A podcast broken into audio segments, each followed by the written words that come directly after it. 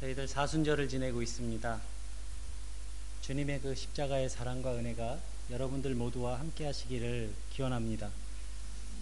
그 문득 그런 생각이 들었습니다. 아, 한 10년쯤 후에는 어쩌면 오늘 이 자리에 모인 우리들이 어, 모두 다른 곳에서 하나님의 교회를 섬기고 또 우리의 믿음의 삶을 계속 이어 나가고 있지는 않을까. 어, 외국에 우리가 살고 있기 때문에 우리의 경험으로 봤을 때는 그럴 가능성이 상당히 높습니다. 오늘 그 이 아침에 여러분들에게 질문을 하나 던지겠습니다.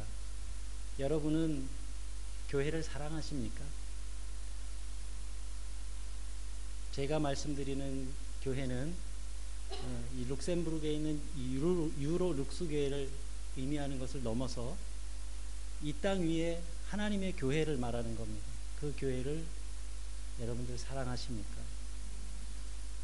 저도 사랑합니다. 저에게는 그 교회를 사랑하게 된, 그러니까 진심으로 사랑하게 된 아픈 추억이 있습니다. 제가 그 유럽에서 살면서 어, 꼭 반드시 목사로서가 아니라 신앙인의 한 사람으로서 아주 특별한 경험을 했기 때문에 그렇습니다. 어, 그 일은 저에게는 매우 충격적인 일이었었고 또 교회에 대해서 어, 깊이 성찰할 수 있는 그런 기회를 주었었는데요. 어, 그 경험이 뭐냐 하면 교회가 문을 닫는 것을 저는 직접 경험을 했습니다. 아마 그 2007년인가로 제가 기억을 하는데 어, 독일에서 한 지역의 그 교회가 한 120여 년 동안 어, 그 지역을 지키던 그런 교회가 더 이상 교회로서의 역할을 어, 감당할 수가 없게 돼서 그 거룩한 어, 예배 처소로서의 그 역할을 마감하기 위해서 어, 마지막 예배를 드리는 자리에 제가 초대를 받게 된 겁니다. 그 자리에는 아주 많은 사람들이 참석했고요. 특히 그 교회에서 자란 예, 자라난 그런 세대들이 아주 많이 어, 그 예배에 참석해서 안타까워했습니다. 그리고 그 예배를 집례하시는 그 목사님이 순서에 따라서 예배를 이제 진행하셨는데 예배의 제일 마지막 단계가 이렇게 일곱 개의 초 촛대가 그 재단에 있었고요. 그리고 이제 교회에 그 깃발이 있었는데 어, 그 촛불을 하나씩 하나씩 그 끄면서 어, 맨 마지막에 이제 교회의 깃발을 내리고 그 깃발을 잘 접어서 어, 중앙 통로로해서 나감으로 해가지고 그 교회는 거룩한 처소 예배를 드리는 거룩한 장소로서의 그 임무가 끝나는 어, 그런 예식이었습니다. 어, 그곳에 있었던 함께했던 많은 분들이 눈물을 흘렸고 어, 저 또한 어, 정말 아픈 마음으로 눈물을 흘리지가 않을 수가 없었습니다. 그리고 그 한 90세 가까이 되셨던 그 교회에서 쭉 나고 자란 그러한 그 한 권사님은 어, 그 예배를 끝까지 함께하지 못하고 어, 결국에는 이제 일어나서 자리를 떠나셨는데요. 그 예배의 그 경험은 저에게 아주 깊은 그 신앙적인 어, 충격과 함께 과연 교회가 무엇인가를 깊이 고민하게 했던 어, 그런 계기가 됐던 사건이었습니다. 교회가 문을 닫을 수도 있는 거구나. 그것이 현실이 된 자리에서 어, 저는 몹시 혼란스러웠습니다. 무엇이 잘못된 걸까? 그리고 마음이 많이 아팠습니다. 하나님의 교회가 아, 이렇게 어려움을 겪을 수도 있는 거구나. 하나님의 뜻을 우리가 어떻게 받아들이고 또 어떻게 이해하는 것일까? 이 땅에 교회는 많이 있습니다. 그죠? 개교회를. 그러나 그러한 한 부분, 한 부분의 모습을 봤을 때 아, 무척 마음이 아팠습니다. 그리고 저는 그때 오히려 제 마음 속에 주님의 교회를 향한 불타는 열정을 어, 느끼게 됐고 또 교회를 위해서 저의 삶을 바쳐서 헌신할 수 있는 삶을 살 수 있다면 좋겠다. 그러한 그 진실된 마음에 어, 기도를 드릴 수 있게 됐고 또 하나님께서는 저의 그런 기도에 응답하셔서 제가 5년 동안 독일 교회에서 심호할 수 있는 그런 기회가 저에게 어, 주어지게 되었습니다. 저는 이번에 그 한국을 다녀오면서 어, 저에게는 그런 생각이 들었습니다. 하나님, 하나님께서 원하시면 한국 교회를 닫으실 날도 올 수도 있겠구나. 그런 일이 유럽에서만 일어나는 일은 아니겠구나 하는 생각을 했습니다. 서울에 세워진 한 웅장한 교회 앞에 섰을 때 하나님 아버지의 영광이 이곳에 나타나는구나. 참 감사하구나. 이런 생각보다는 이건 아닌데 하는 그런 생각이 들어서 마음이 좀 불편했습니다. 여러분 예수 그리스도의 삶과 가르침이라고 하는 그 터전 위에 세워진 교회는 사랑하고 섬기기 위해 낮은 자리로 임할 때 비로소 그리스도의 교회라고 할 수 있습니다. 그래서 교회가 교회로서의 정체성을 유지하기 위해서는 두 가지를 절대로 잊어서는 안 됩니다. 그 첫 번째는 우리 주님께서 하늘 보좌를 버리시고 이 땅에 내려오신 것처럼 교회는 시대의 아픔의 자리 그리고 눈물의 자리를 향해서 끝없이 낮아져야 합니다. 이것이 교회가 교회되는 첫 번째 조건입니다. 여기에 교회의 정체성이 있고 또 주님의 교회라면 마땅히 머물러야 할 자리가 바로 그 자리입니다. 우리 각 사람 개개인으로도 마찬가지입니다. 우리가 때로는 깊은 절망과 탄식 가운데 머물 때가 있고 또 믿음의 회의감이 느껴질 때가 있습니다. 그럴 때에도 그 낮은 마음을 찾아오시는 그 주님을 만나고 그 위로를 얻고 우리가 회복되는 것처럼 세상에서도 교회에게는 어머니와 같은 그 품이 있어야 합니다. 그래서 서양에서는 교회를 일컬어서 뭐라고 합니까? 머더 처치. 어머니 교회라고 합니다. 대도시의 거리를 걸으면서 아마도 주님께서는 왠지 저 웅장한 건물보다는 이 차가운 도시 속에서 소외된 자리에서 절망하고 또 외롭게 살아가고 있는 사람들과 함께 계실지 모르겠다는 생각을 했습니다. 세상의 아픔을 외면하지 않는 것이 교회가 교회되는 바른 길입니다. 멋진 교회 건물이 있어야 주님의 영광을 드러낼 수 있는 거 아닙니다. 만약 우리가 그렇게 생각하고 있다면 그것은 복음에 대한 심각한 변질이고 오해입니다.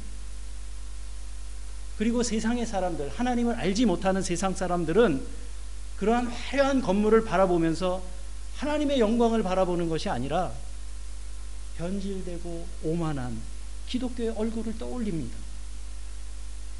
제게는 세상이 그러한 교회들을 향해서 저 예수를 십자가에 못 박으시오 라고 외치는 소리가 들리는 것 같았습니다.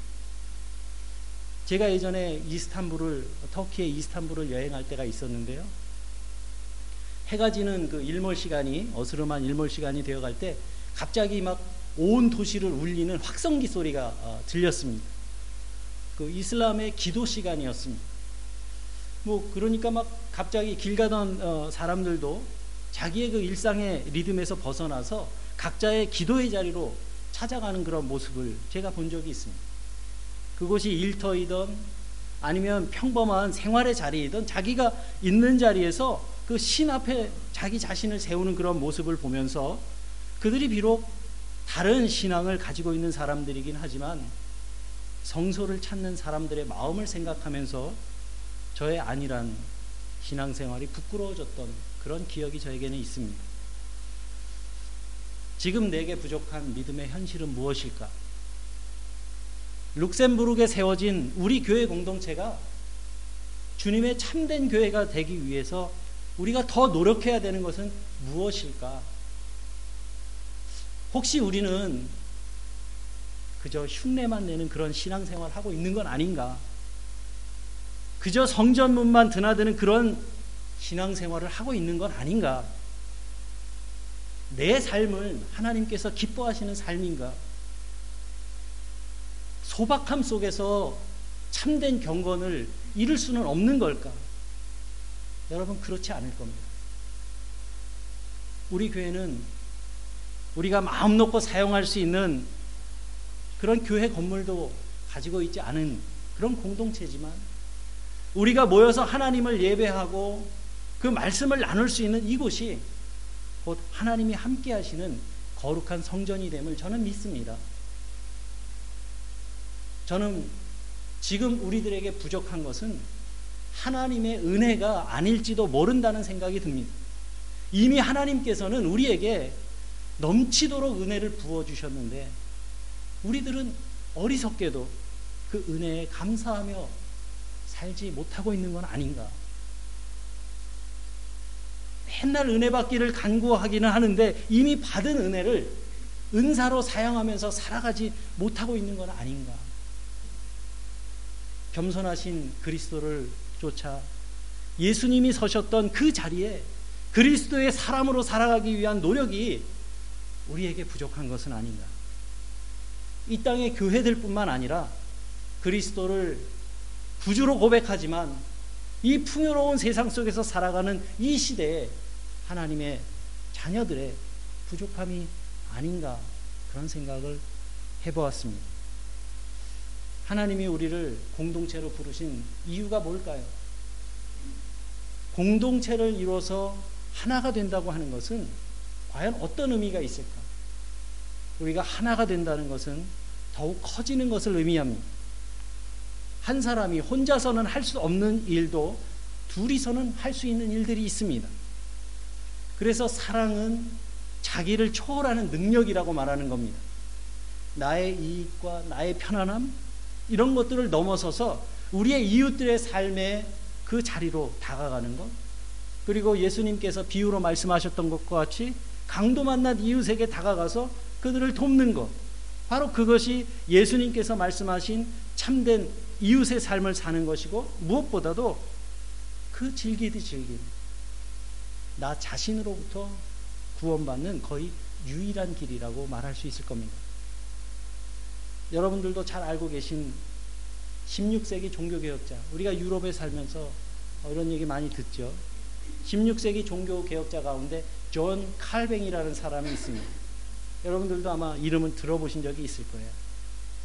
그가 남긴 대표적인 업적이 있습니다. 아주 중요한 책을 기독교에 남겼어요. 개신교의 역사에 굉장히 중요한 책인데 뭐 독일 말로는 Unterricht in der christlichen Religion이라는 책인데 한국말로는 기독교 강요라는 책입니다. 이 아주 굉장히 방대한 책인데 이 책은 이 칼빈이 남긴 이 책은 현대 개신교에도 아직까지도 유효한 어, 기독교의 교리를 집대성한 책입니다.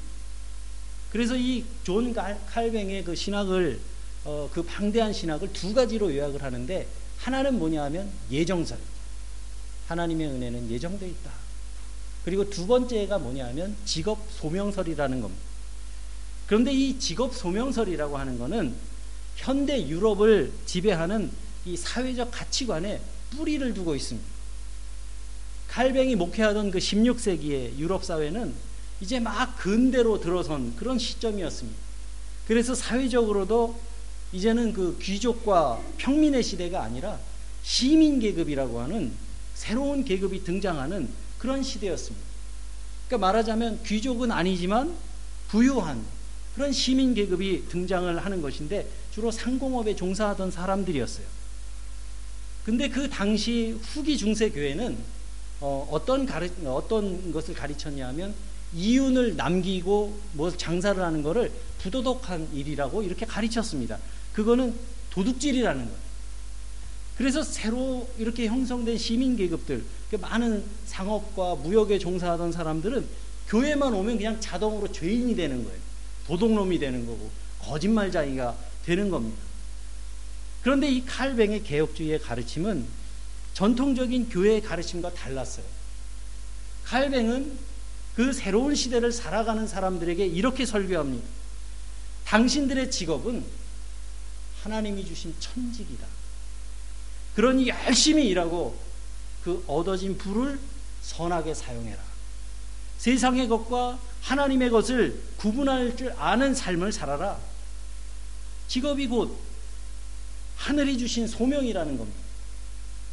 내가 세상에서 맡은 일이 곧 하나님이 주신 은혜다.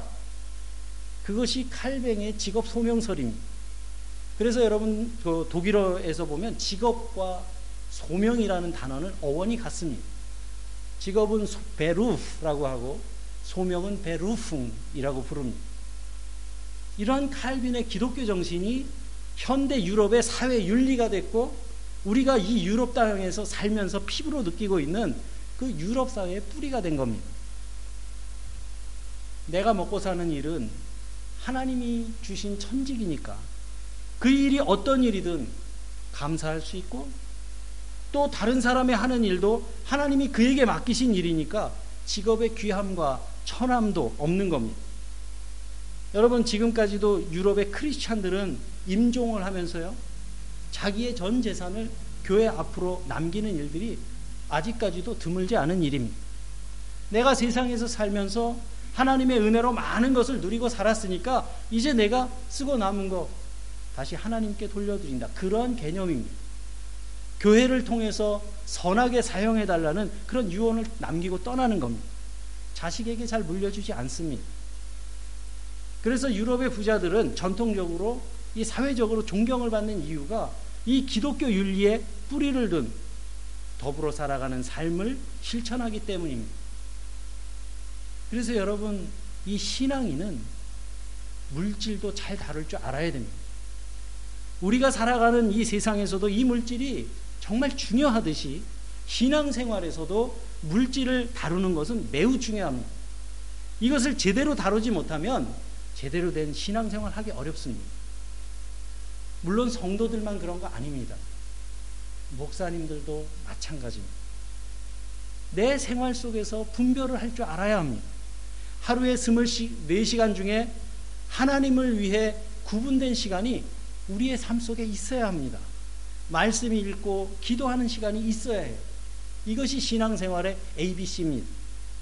하나님의 것과 내 것을 분별할 줄 아는 그런 여러분들 되시기를 바랍니다.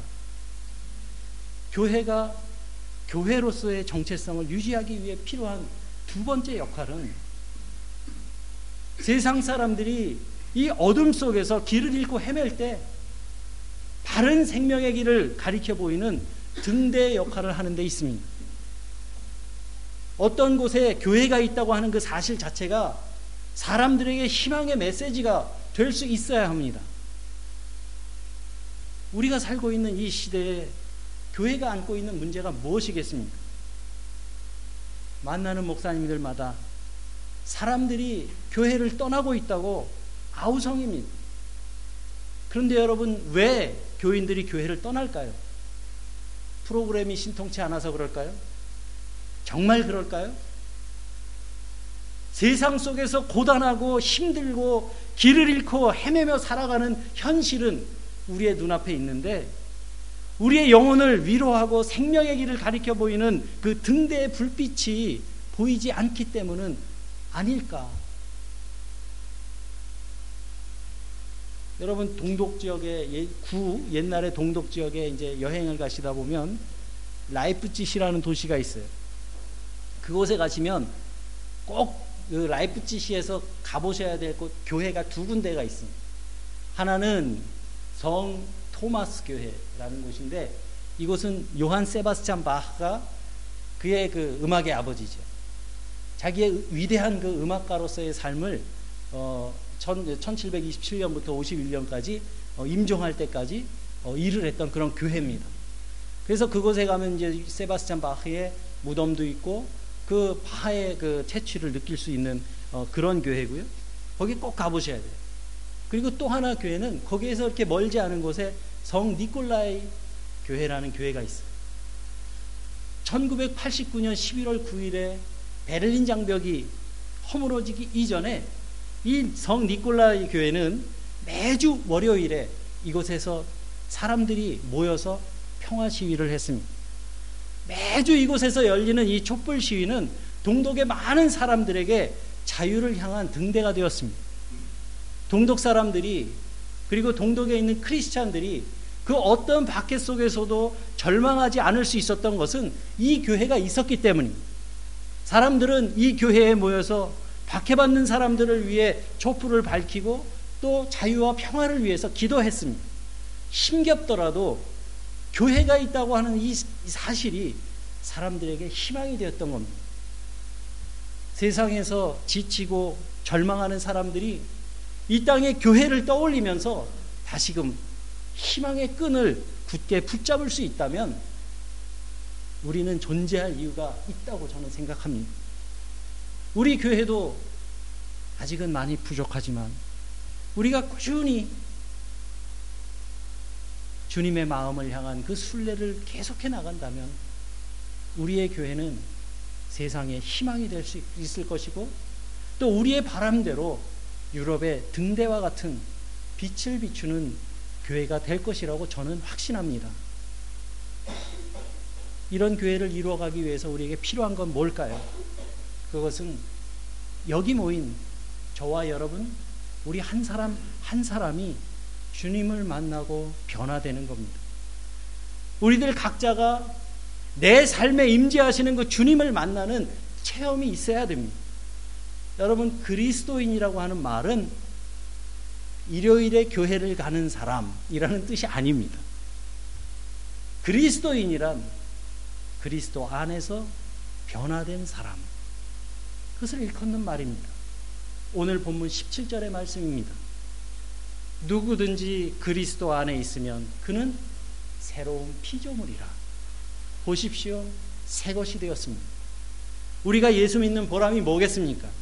우리의 영혼이 새로워지고 우리의 인격이 새로워지는 겁니다.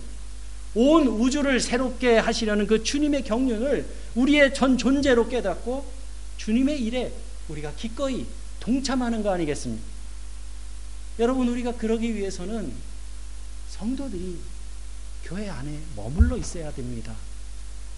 라오디게아 교회는 차지도 뜨겁지도 않은 미지근한 신앙으로 인해서 책망을 받았습니다. 신앙생활 하려면 철저하게 해야 됩니다.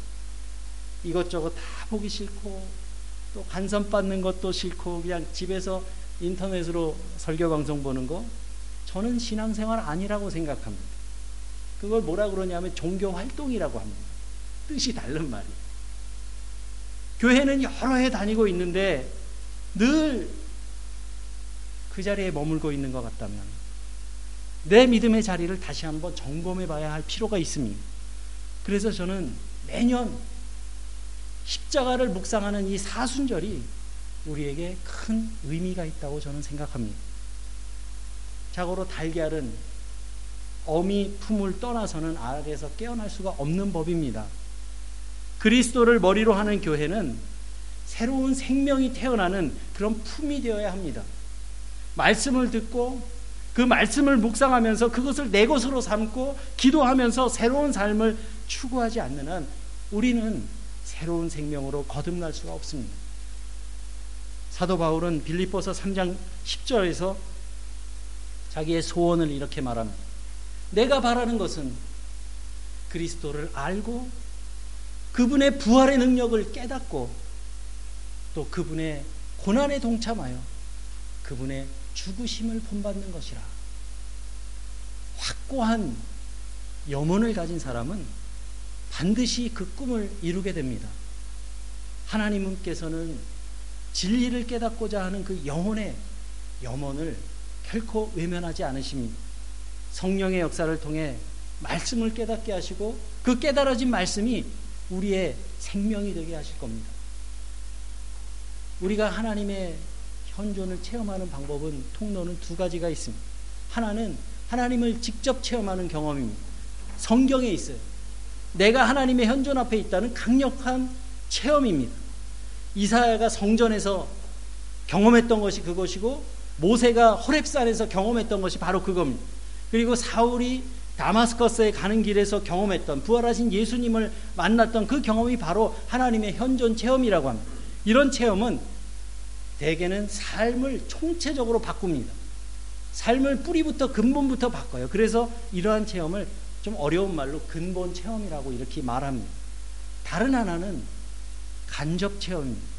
우리가 일상 속에서 경험하는 것은 주로 여기에 속합니다. 우리에게 어느 날 갑자기 사람과 세상을 향해서 좀 더 너그럽게 바라보는 마음이 생기고 또 뭐 특별한 일이 없었는데 내 마음 속에 기쁨과 감사가 찾아오고 또 내가 사랑하는 사람의 그 범위가 좀 더 넓어지고 또 이웃의 다른 사람의 아픔이 내 아픔으로 다가올 때 이럴 때 우리는 우리가 하나님의 현존 앞에 있다. 하나님을 체험하는 그런 경험이 될 것입니다. 이렇게 이렇게 하나님의 현존을 경험하게 될 때 우리의 삶이 새로워집니다. 원망하는 마음이 사라지고요. 다른 사람을 용서할 줄 아는 마음이 우리 안에 일어납니다. 누구를 원망하는 마음입니까? 내게 주어진 삶을 원망하지 않고 또 하나님을 원망하지 않고 또 이웃을 원망하지 않, 않습니다. 그리고 무엇보다도 자기 자신을 용서할 수 있는 마음이 생깁니다. 탓해야 할 사람이 아무도 없다는 것을 이해하는 것이 바로 큰 용서의 마음이라고 했습니다. 치열한 경쟁 속에서 살아가는 현대인들에게 결핍되어 가는 것이 바로 이러한 자기 용서의 마음이에요. 나 자기 자신을 용납하지 못하기 때문에 목숨을 버리기도 합니다. 하나님의 현존을 경험한 사람들, 그들은 다른 사람을 탓하기를 그치고 용서하며 받아들이며 살아갑니다. 성경은 그러한 그리스도인의 실존을 일컬어서 새로운 피조물이다. 이렇게 말하고 있는 겁니다. 누구든지 그리스도 안에 있으면 새로운 피조물이라. 사랑하는 유로룩스의 교우 여러분, 우리는 그리스도의 사절, 그리스도의 사신이라 했습니다. 하나님께서 그리스도 예수의 십자가를 통해서 권면하신 것 같이 우리도 세상과 화해해야 하고 무엇보다 하나님과 화해해야 합니다. 내가 먼저 변하면 주변도 변합니다. 내가 밝게 웃으면 나를 바라보는 사람의 마음도 밝아집니다. 내가 먼저 감사의 마음을 표현하면 다른 사람 마음에 꽃이 핍니다. 교회는 바로 그러한 삶을 연습하는 곳이 되어야 됩니다. 그리스도 안에서 변화된 진실한 한 사람이 세상의 희망입니다. 숫자가 문제가 아닙니다. 성경 어디에도 하나님의 일이 물량과 숫자로 승분한 적이 단 한 번도 없습니다. 우리는 세상의 희망이 되라고 부르심을 받은 사람들입니다. 이것이 바로 우리 교회의 존재 이유이고 성도로 부르심을 받은 우리들이 이 땅에 있어야 하는 존재 이유입니다. 오늘 본문 21절의 말씀입니다. 하나님이 죄를 알지도 못하신 이를 우리를 대신하여 죄로 삼으신 것은 우리로 하여금 그리스도 안에서 하나님의 의가 되게 하려 하심이라. 우리로 하여금 하나님의 의가 되게 하려 하심이라. 누구 안에서? 그리스도 안에서.